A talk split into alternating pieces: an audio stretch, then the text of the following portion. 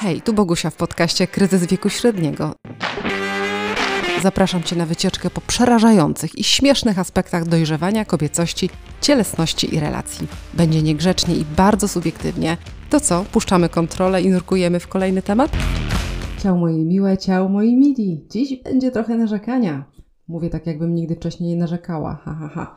Zabieram się dzisiaj za temat randkowania, randkowania po przerwie, randkowania w pewnym wieku, tak zwanym dojrzałym, i niebezpieczeństw czyhających na osoby, które się na to decydują.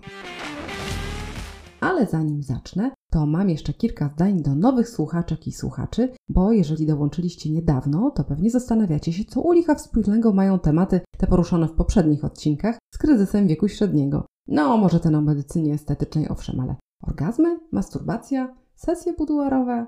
Już wyjaśniam.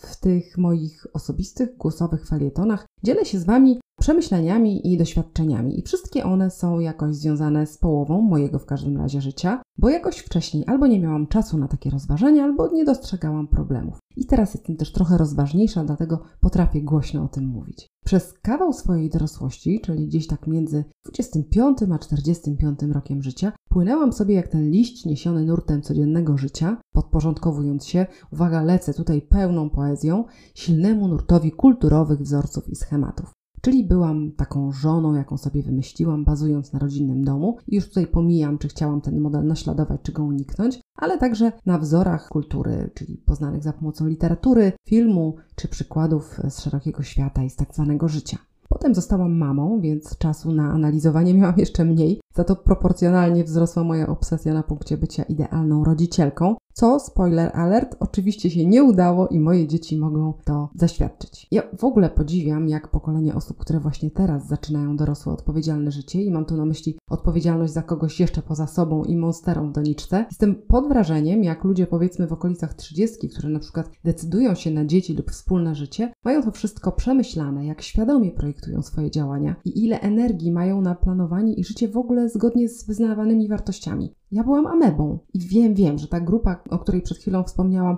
to nie jest całe społeczeństwo, tylko znowu jakaś bańka, którą już tutaj wielokrotnie przywoływałam, ale ja ją widzę, tę bańkę. Za moich czasów, tak zwanych moich czasów, raczej realizowaliśmy utarte schematy. Pewnie byli outsiderzy, ale to był raczej wyjątek. Teraz wraz z absurdalnie szybką globalną komunikacją i dzięki nieograniczonemu dostępowi do właściwie wszelkich źródeł wiedzy natychmiast z dowolnego miejsca, ludzie po prostu nie mogą nie wiedzieć, że można inaczej niż ich rodzice czy dziadkowie robili. Ale do brzegu, bo ten wstęp robi się trochę przydługi, z braku czasu właśnie albo z wygody udawało mi się omijać te meandry podważania schematów i nagle okazało się, że realizując swoje role przede wszystkim żony, matki, obywatelki także, ale potem przedsiębiorczyni i pracownicy, jakby przespałam kawał życia.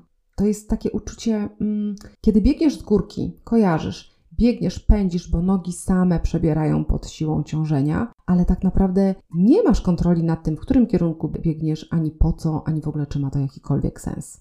Żeby było jasne, ja niczego nie żałuję. Jestem turbo wdzięczna za wszystko, co dane mi było przeżyć, nawet jeżeli było to częściowo na autopilocie. Tylko, że po jakimś czasie przestało mi to wystarczać i zapragnęłam się zatrzymać, zastanowić nad kierunkiem tego biegu, przetestować nowe ścieżki. Kurczę, nie ucieknę dzisiaj chyba od poetyckich metafor. Zwłaszcza, że nagle zauważyłam, że czasu mam coraz mniej, coraz trudniej będzie mi o eksperymenty i coraz uporczywiej brzęczały mi w głowie takie pytania. A co jeżeli to nie wszystko? A może jest jeszcze coś dla mnie innego, lepszego? No i oto jestem. Śmiała z jednej strony, ale wystraszona jak cholera zarazem, z apetytem na więcej, na nowe, z chęcią rozmawiania o sprawach najintymniejszych i takiego trochę humorystycznego normalizowania tematów tabu. I pomyślałam, że podcast będzie fajną formą podzielenia się tym, ale też rozmawiania z Wami, normalizowania dojrzałości zarówno dla moich rówieśników, jak i dla osób, które dopiero startują w dorosłość. Ale, ale, ale miało być o randkowaniu. O randkowaniu po przerwie, na innym etapie życia niż ten domyślny, czyli za młodu, więc wracamy do tematu odcinka. W sumie mam wrażenie, że randki to jest ekscytujący temat i bardzo ciekawy y, topik, niezależnie od wieku. W każdym razie dla każdego, kto akurat randkuje. Chociaż nie, wróć, wróć. Przecież moje sparowane koleżanki też chętnie dyskutują albo chociaż słuchają o randkowych perypetiach przyjaciółek i przyjaciół. Raz, że jest to atrakcyjne jak reality show. Można być świadkiem emocjonujących wydarzeń bez szkody dla swojej własnej psychiki lub co gorsza ryzyka dla sytuacji matrymonialnej. a dwa, można bezkarnie dawać rady, no nie? Nie mam racji? Więc pewnie nie odkryję Ameryki, mówiąc, że od czasu, gdy sama miałam dwadzieścia parę lat, cholera, wszystko się zmieniło. I ja kompletnie nie byłam na to przygotowana. Wchodząc na drogę ponownego singielstwa, to cudzysłów, byłam pewna, że już wiem o co w relacjach chodzi, że mam to przemyślane, umiem w to grać, wiem czego chcę, a przynajmniej wiem czego nie chcę, że znam triki. Trochę psychologii liznęłam przez te lata, przeprocesowałam własne lęki i ograniczenia. A nie pamiętam, żebym w okolicach swoich studiów, czyli czasów, gdy ostatnio umawiałam się z facetami, w ogóle poświęcała czas na myślenie na temat randek. Jeżeli jesteś w podobnym do mnie wieku, to pewnie pamiętasz, jak się to odbywało, ale skoro słucha mnie też młodzież, to wyjaśnię. Dawno, dawno temu, za górami, za lasami, kiedy byłam nasto i dwudziestolatką, to zwykle po prostu spotykało się kogoś, okazywało się zainteresowanie, a potem próbowało jakoś ułożyć sobie razem najbliższą przyszłość. No chyba, że nie było wzajemności, to wtedy był żal, smutek, proces odkochiwania, po czym pojawiała się kolejna osoba, no i cykl się powtarzał. Ale serio, nie przypominam sobie, żeby ludzie byli tak zdystansowani i w sumie chyba zalęknieni jak w tej chwili. Mam wrażenie, że obecnie panuje jakaś taka postawa, którą można opisać jednym zdaniem. Nie zależy mi, a przynajmniej nie dam po sobie poznać, że mi zależy. Bam. Większość osób, z którymi rozmawiam na ten temat, mówi: Nie okazuj zbytniego zainteresowania, bo faceci lubią, muszą, wybierz bardziej pasujące, zdobywać. Oni potrzebują czuć się silni, ważni, mądrzy. Nie odpowiadaj na wiadomości od razu, żeby sobie nie pomyśleli, że jesteś za bardzo napalona. Graj niedostępną. I wiem z Waszych wiadomości, że w drugą stronę jest podobnie. Jakby wszyscy byli albo emocjonalnie niedostępni, albo tak strasznie, dogłębnie skrzywdzeni, że wchodzą w jakieś mechanizmy obronne i ukrywają się w skorupkach takiego pozornego chłodu, żeby nie dać się ponownie zranić. Czy ja coś przegapiłam w rozwoju dynamiki kontaktów międzyludzkich, szczególnie tych romantyczno-randkowych? Czyżbym przespała jakąś odgórną dyrektywę, która każe chować uczucia pod grubą maską granej roli? Jaka przeoczona przeze mnie rewolucja sprawiła, że wyznanie lubię cię, podobasz mi się, chcę z tobą być, stały się aktem desperacji albo strzałem w uczuciowe kolano? Nie pamiętam też kalkulowania. Byliśmy chyba prostsi, no i zdecydowanie mieliśmy mniej opcji. Wybór zwykle był zawężony geograficznie. Własne miasto, szkoła, imprezy, na które się chodziło, to właściwie tyle. No albo afery wakacyjne, chociaż te raczej miały datę przydatności. Taki letni romans. Bo zwyciężało pragmatyczne myślenie o tym, że jednak pokonywanie 300 km dla randki to trochę wyzwanie. Chociaż sama miałam kilka takich międzymiastowych romansów w tamtych czasach, mimo braku autostrad i fatalnymi połączeniami kolejowymi. A miłość korespondencyjna nie satysfakcjonuje tak jak ta konsumowana osobiście, prawda? Czy ludzie się sobą nie bawili? Pewnie robili tak nawet przed erą cyberrandek. Uwodziciele i uwodzicielki to nie jest twór obecnego tysiąclecia, nie mam wątpliwości. Ale przypadki poligami i poliandrii oglądaliśmy z wypiekami na twarzy raczej w filmach fabularnych, ewentualnie w kronikach policyjnych. Pewnie otwierasz teraz oczy ze zdumienia. Poligamia? Poliandria? No tak! Mam wrażenie, że w tych czasach ludziom ciężko się zdecydować na jedną osobę, bo opcji jest nieograniczona ilość, przynajmniej w teorii. Otwierasz aplikację randkową i swajpujesz, swajpujesz, swajpujesz, aż ci ręka odpada. Problem w tym, że kiedy sama się tato zabrałam, nie byłam w stanie nikogo przesunąć w prawo, no prawie nikogo. Nikt mi się nie podobał. Ale wrażenie, że wybór jest ogromny, docierało do mózgownicy i kazało wracać i ciągle mieć nadzieję. Tym karmią się właśnie algorytmy aplikacji randkowych. A tam a to profile bez zdjęć, inne profile bez opisów, kolejnych głupie zdjęcia, w innych jeszcze głupie opisy. Kiedy zaczęłam liczyć, okazywało się, że mogę ćwiczyć ten kciuk machając w nim w lewo nawet 500 razy, naprawdę kiedyś to policzyłam. Świtało mi oczywiście, że prawdopodobnie jakaś część tych kandydatów w prawdziwym życiu mogłaby mnie uwieść i to cechami innymi niż te przedstawione na zdjęciach właśnie. No bo mówmy się, nie każdy jest fotogeniczny, nie każdy potrafi cyknąć sobie dobrą fotkę, czy taką, która zachęci do podjęcia jakiejś akcji. Czasami łapię się też na tym, że gdy ktoś poznany na żywo mnie pociąga, w myślach dziwię się, że przecież dałabym mu w lewo. Masz tak? Jeżeli masz, to napisz mi o tym, żebym nie czuła się tak idiotycznie w tej chwili. No ale nawet kiedy już uda się z kimś połączyć w wirtualną parę, to przecież wcale nie oznacza szczęśliwego zakończenia, nie wiem, usunięcia aplikacji z telefonu i weselnych fanfar. Nie, to co to, to nie. Bo moje drogie i moi drodzy, którzy nie korzystacie z technologii w służbie Amora, o ile swajpowanie jest podawaniem sobie do mózgu takich maleńkich daweczek przyjemnej dopaminki, o tyle czekanie na nawiązanie korespondencji może być długie albo nawet beznadziejne, jeżeli jesteśmy zaś w narracji hormonalnej, paskudnie kortyzolowe. Nigdy tego skrupulatnie nie liczyłam, nie mam więc naukowych dowodów, ale z grubsza oceniając, tak patrząc na swoje doświadczenia, mogę się pokusić o stwierdzenie, że na tysiąc przelecianych profili na Tinderze czy Bumble, przelecianych, czyli przeswipowanych, prawo przesuwam może z dwa razy. To teraz pomyśl sobie, ile muszę się namachać palcem, żeby mieć tysiąc maczy, bo przecież jeszcze musi być akcja z drugiej strony i wzajemność. A ze stu maczy rozmowa nawiązuje się może z dziesięcioma. Strasznie niska konwersja, prawda? Z tych dziesięciu maks trzech dociera do przejścia na łaskawszy komunikator zewnętrzny. Jeżeli uda się spotkać na żywo chociaż z jedną osobą, to jest sukces. I tutaj naprawdę grzmią fanfary. A to przecież nawet nie jest początek prawdziwej znajomości. W ogóle ośmielę się postawić tezę, że pisanie wiadomości tekstowych to jedno z największych oszustw naszych czasów. Nie, proszę nie mówcie mi zaraz, że kiedyś ludzie też pisali do siebie listy i kochali się latami, bo nie mogli spotykać się osobiście, czy to z powodu odległości, czy też norm społecznych przeciwieństwie do rozmowy, która ma swoją dynamikę i wymaga sporo refleksu, pisanie to jest kreacja. Taka kreacja odarta z prawdziwych, aktualnych emocji, kontekstów i znaczeń. Jedno zdanie wysłane WhatsAppem zamiast rozwiewać budzi kolejne wątpliwości. Prosi się o interpretację powoduje rozdrażnienie i frustrację. Ja już nawet nie będę pomstować jako polonistka, bo to jest moje wykształcenie, na upadek języka. Myślę, że za bardzo ta nasza polszczyzna skoślawiała ostatnio, żeby była szansa na przywrócenie jakichś dobrych zasad. Nieistotne. Ale jako zwykły człowiek, który te wiadomości od czasu do czasu dostaje, wiem, że większość z nich to skróty myślowe albo, co gorsza, mniej lub bardziej świadome manipulacje. Ileż to razy zastanawiałam się, co napisać, żeby brzmiało inteligentnie, seksownie, lekko z pewnością siebie, ale nie bezczelnie, z otwartością, ale żeby też było widać, że mam granice i nie zawaham się ich użyć. Nie zliczę, ile razy byłam wzywana na przyjacielskie konsylia, które miały radzić, jaką najlepszą konstrukcję odpowiedzi stworzyć do kandydata. Jak w 160 znakach, ja wiem, wiem, teraz nie ma takiego ograniczenia, ale bardzo mi to pasowało do narracji. Jak w tak krótkiej wiadomości tekstowej zawrzeć tyle znaczeń i nie przegadać tej wiadomości, bo przecież blok tekstu to też jest źle.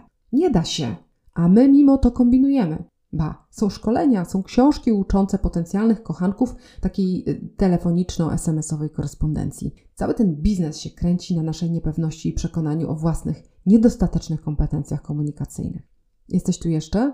Halo? Bo dopiero zbliżamy się do pierwszego spotkania. Jeśli już do niego dojdzie, to też nie ma lekko, niestety. Pierwsza rzecz, czy ten ktoś przypomina w ogóle osobę ze zdjęcia profilowego. Wybaczcie mi, bo teraz polecę na grubo, już pomijając fakt, czy zdjęcie było autentyczne, bo natknęłam się na masę profili ze zdjęciami zaciągniętych z internetu. Czasami na bezczela były to zdjęcia modeli znanych aktorów. Ale czy jeżeli spotkacie się na żywo, to ten człowiek jest na przykład takiego wzrostu, jak sobie wyobrażałam? Czy ma zadbane zęby? Jakie ma buty? Bo po butach przecież widać najlepiej charakter, nie? Każdy zwraca uwagę na jakiś wybrany detal. Miałam ostatnio rozmowę na ten temat z przyjaciółmi i zdziwilibyście się, jak zróżnicowane i nieoczywiste są to aspekty. A potem jest tylko trudniej. Czy dobrze się nam rozmawia? Jakie miejsce wybieramy na spotkanie i w ogóle kto je wybiera? Czy to spotkanie to jest randka, czy jednak tylko rozeznanie? No i cała reszta komplikacji z najważniejszą wewnętrzną, osobistą zagwozdką.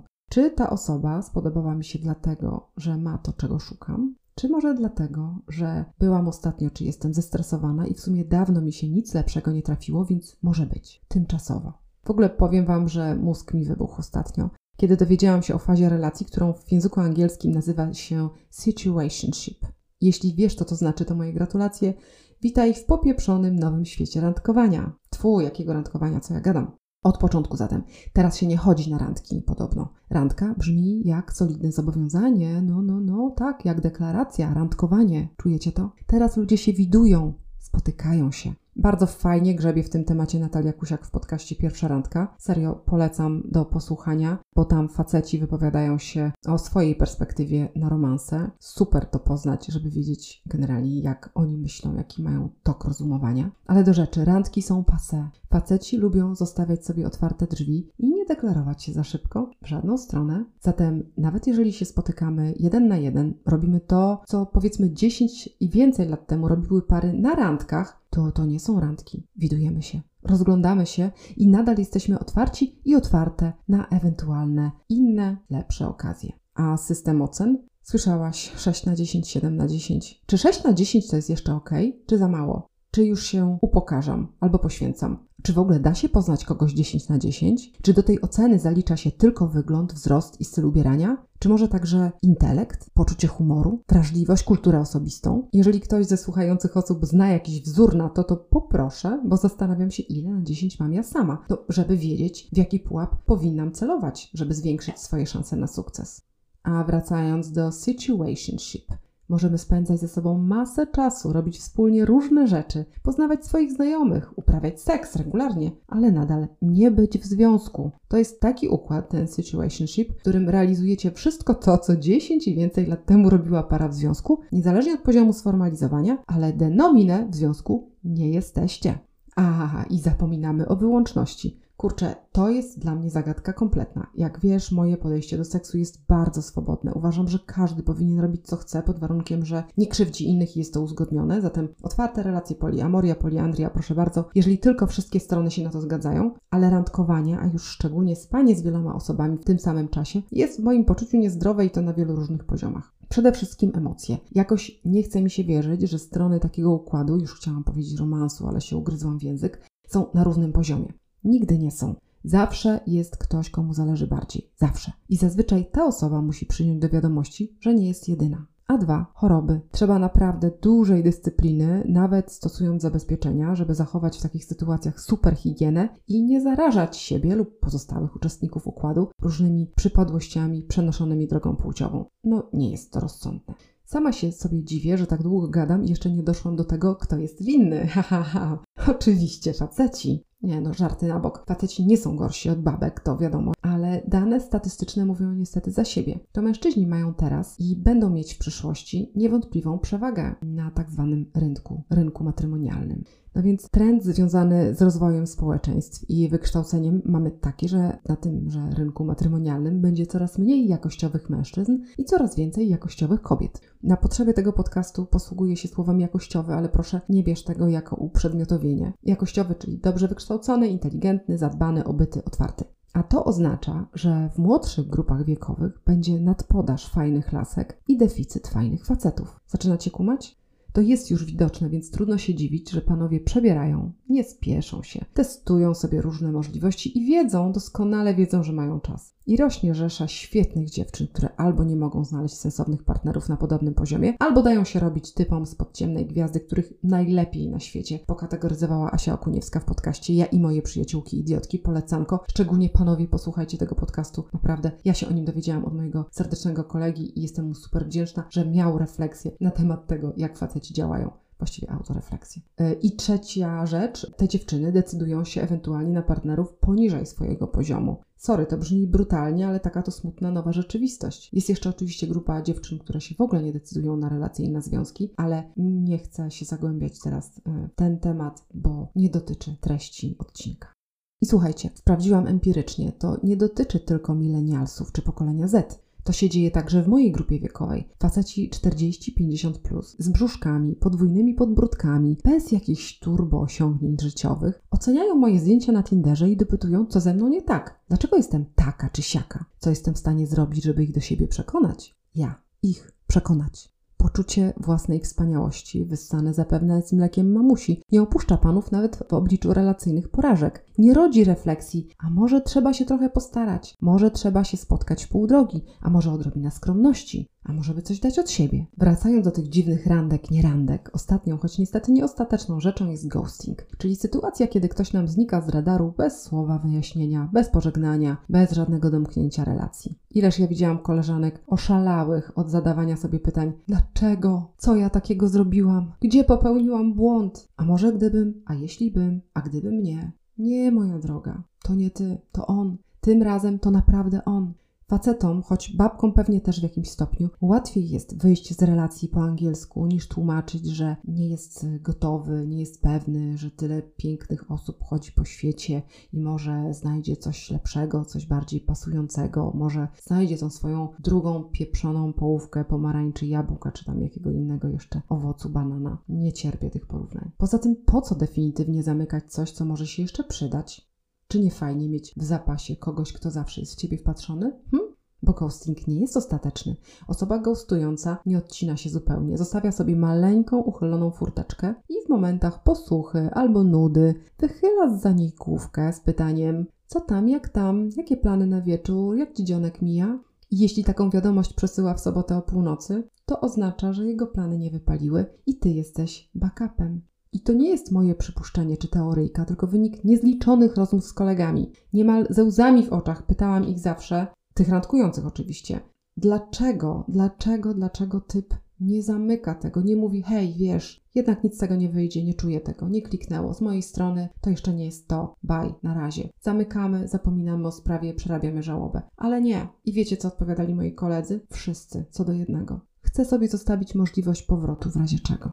Sami widzicie, że randkowanie w takich warunkach jest ostrym triatlonem z wilczymi dołami po drodze. Nawet dla młodych, a co dopiero dla takich mocno dorosłych osób jak ja, bez kompletnie aktualnego doświadczenia. Zatem w toku badań terenowych, kilku sercowych kolizji z glebą, weryfikowania zysków i strat, przeliczania nawet czynnika prawdopodobieństwa, wypracowałam sobie najprostszą możliwą metodę szczerość.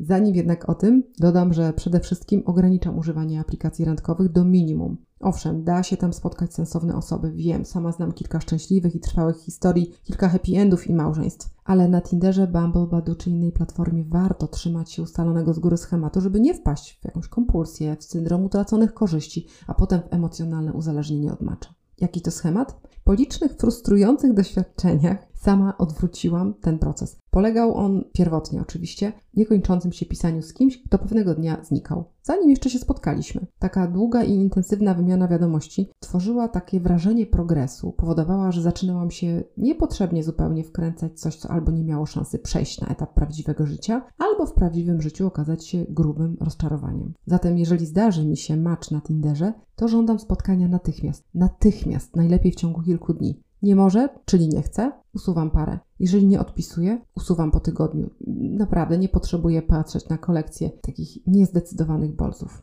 Pardon, my French, ale nie mam litości. Optymalne spotkanie to spacer albo kawa, na drinki przyjdzie czas, po serio one obniżają naszą pozycję negocjacyjną i wcale nie mam tu na myśli kwestii płacenia rachunku w barze czy w restauracji. No i szczerość od początku. Ja w ogóle nie lubię transakcyjnego charakteru apek randkowych, no bo kiedy spotykamy kogoś w realu, to przecież nie uzgadniamy od razu przy pierwszej rozmowie, co kogo interesuje. No ja wolę one night stand, ja wolę luźną relację, a ja myślę o związku na przyszłość, albo o ślubie, albo o dzieciach. Generalnie wchodzimy w życiu w takie relacje z pewnym rodzajem zaciekawienia, pozwalamy sytuacji się rozwijać, chodzimy na te randki, obserwujemy podczas nich i siebie, i tę drugą osobę i zasadniczo po takich dwóch, trzech spotkaniach już wiadomo who is who. I jeśli pojawiają się jakieś czerwone flagi, Boże, czerwone flagi zawsze się pojawiają i naprawdę muszę nagrać na ten temat odcinek, bo to jest turbo ciekawy temat, to jeżeli pojawiają się takie sygnały ostrzegawcze, no to zwiewamy bez żalu. Zamykamy, mówimy do widzenia, nic z tego nie będzie bajo. Nie ma sensu tracić czasu na takie sobie relacje,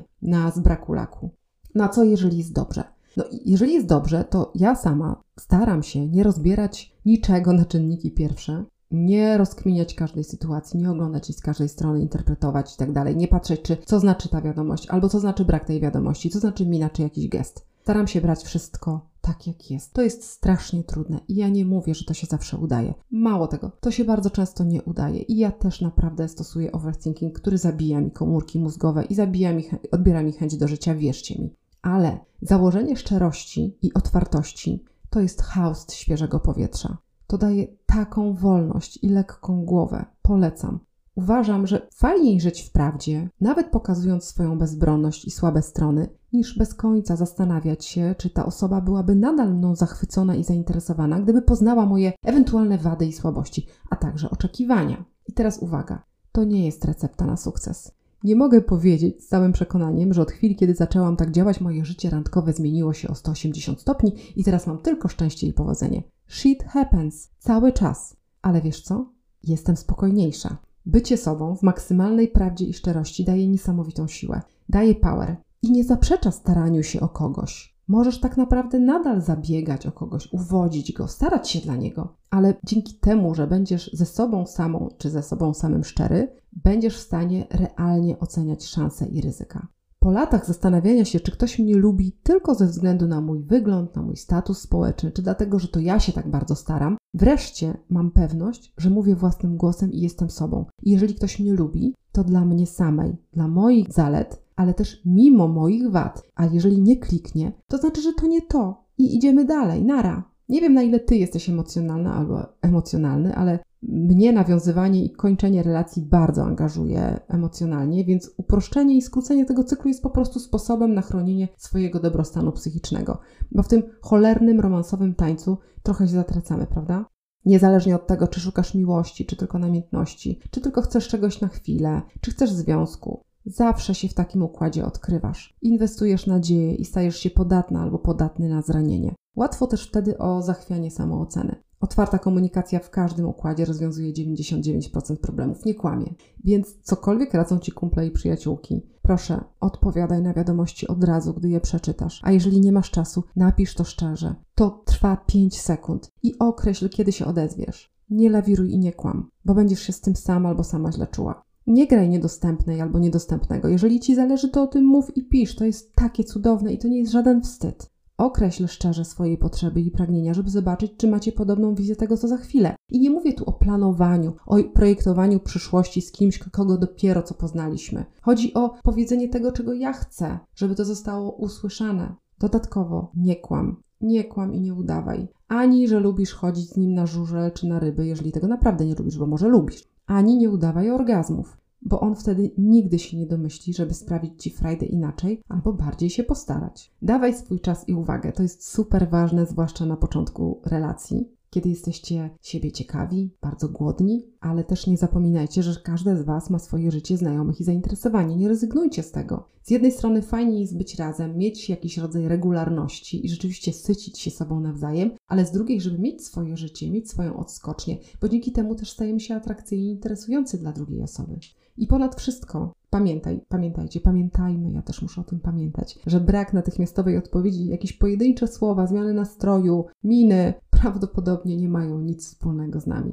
Kurczę, to nie miał być kompletnie odcinek poradnikowy. Miały to być raczej moje refleksje o tym, jak sobie radzę z tematem od paru miesięcy, ale nie mogłam się powstrzymać. Gdybyśmy wszyscy stosowali się do tych prostych zasad, to zniknęłaby większość problemów z randkowaniem, nie? Daj znać, co o tym wszystkim sądzisz. Napisz w komentarzu pod postem na Instagramie albo na blogu. Tam oczywiście jest już transkrypcja tej pogadanki. Daj znać, czy stosujesz jakieś z tych zasad. Jak u ciebie ze szczerością w takich romansowych sytuacjach? Jest coś, czego może żałujesz, że zrobiłaś albo nie zrobiłaś, czy zrobiłeś, nie zrobiłeś na początku znajomości? A może masz jakieś dodatkowe, uniwersalne sposoby, które warto rozpowszechnić? Będę Twoją tubą, tylko napisz. Dziękuję za Twoją obecność i czułe ucho tutaj. Dzięki za wszystkie wiadomości i udostępnienia i proszę o więcej. Normalizujmy razem szczerość, seksualność, naturalne potrzeby, tą kruchość i pragnienie uwagi. To nie jest żaden wstyd. Przytulam Was mocno i zachęcam do wysłuchania poprzednich odcinków podcastu Kryzys wieku średniego, a także do subskrybowania serii. W kolejnym kawałku zabiorę się za rozważania, co wypada, a czego nie wypada nosić, kiedy już się wejdzie w wiek balzakowski. I teraz wszyscy lecą do Google'a zobaczyć, co to znaczy wiek balzakowski. Wyjaśnię w następnym odcinku i zrobię to przewrotnie i na pewno bez litości. Przecież wiesz już, że taki mam styl.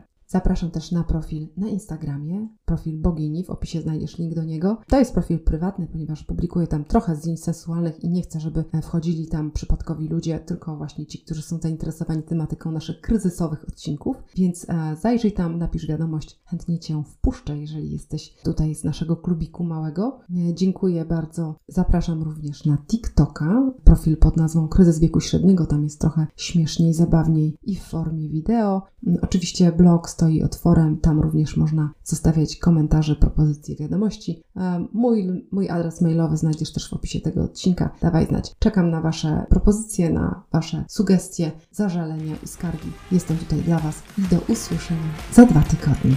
Bye!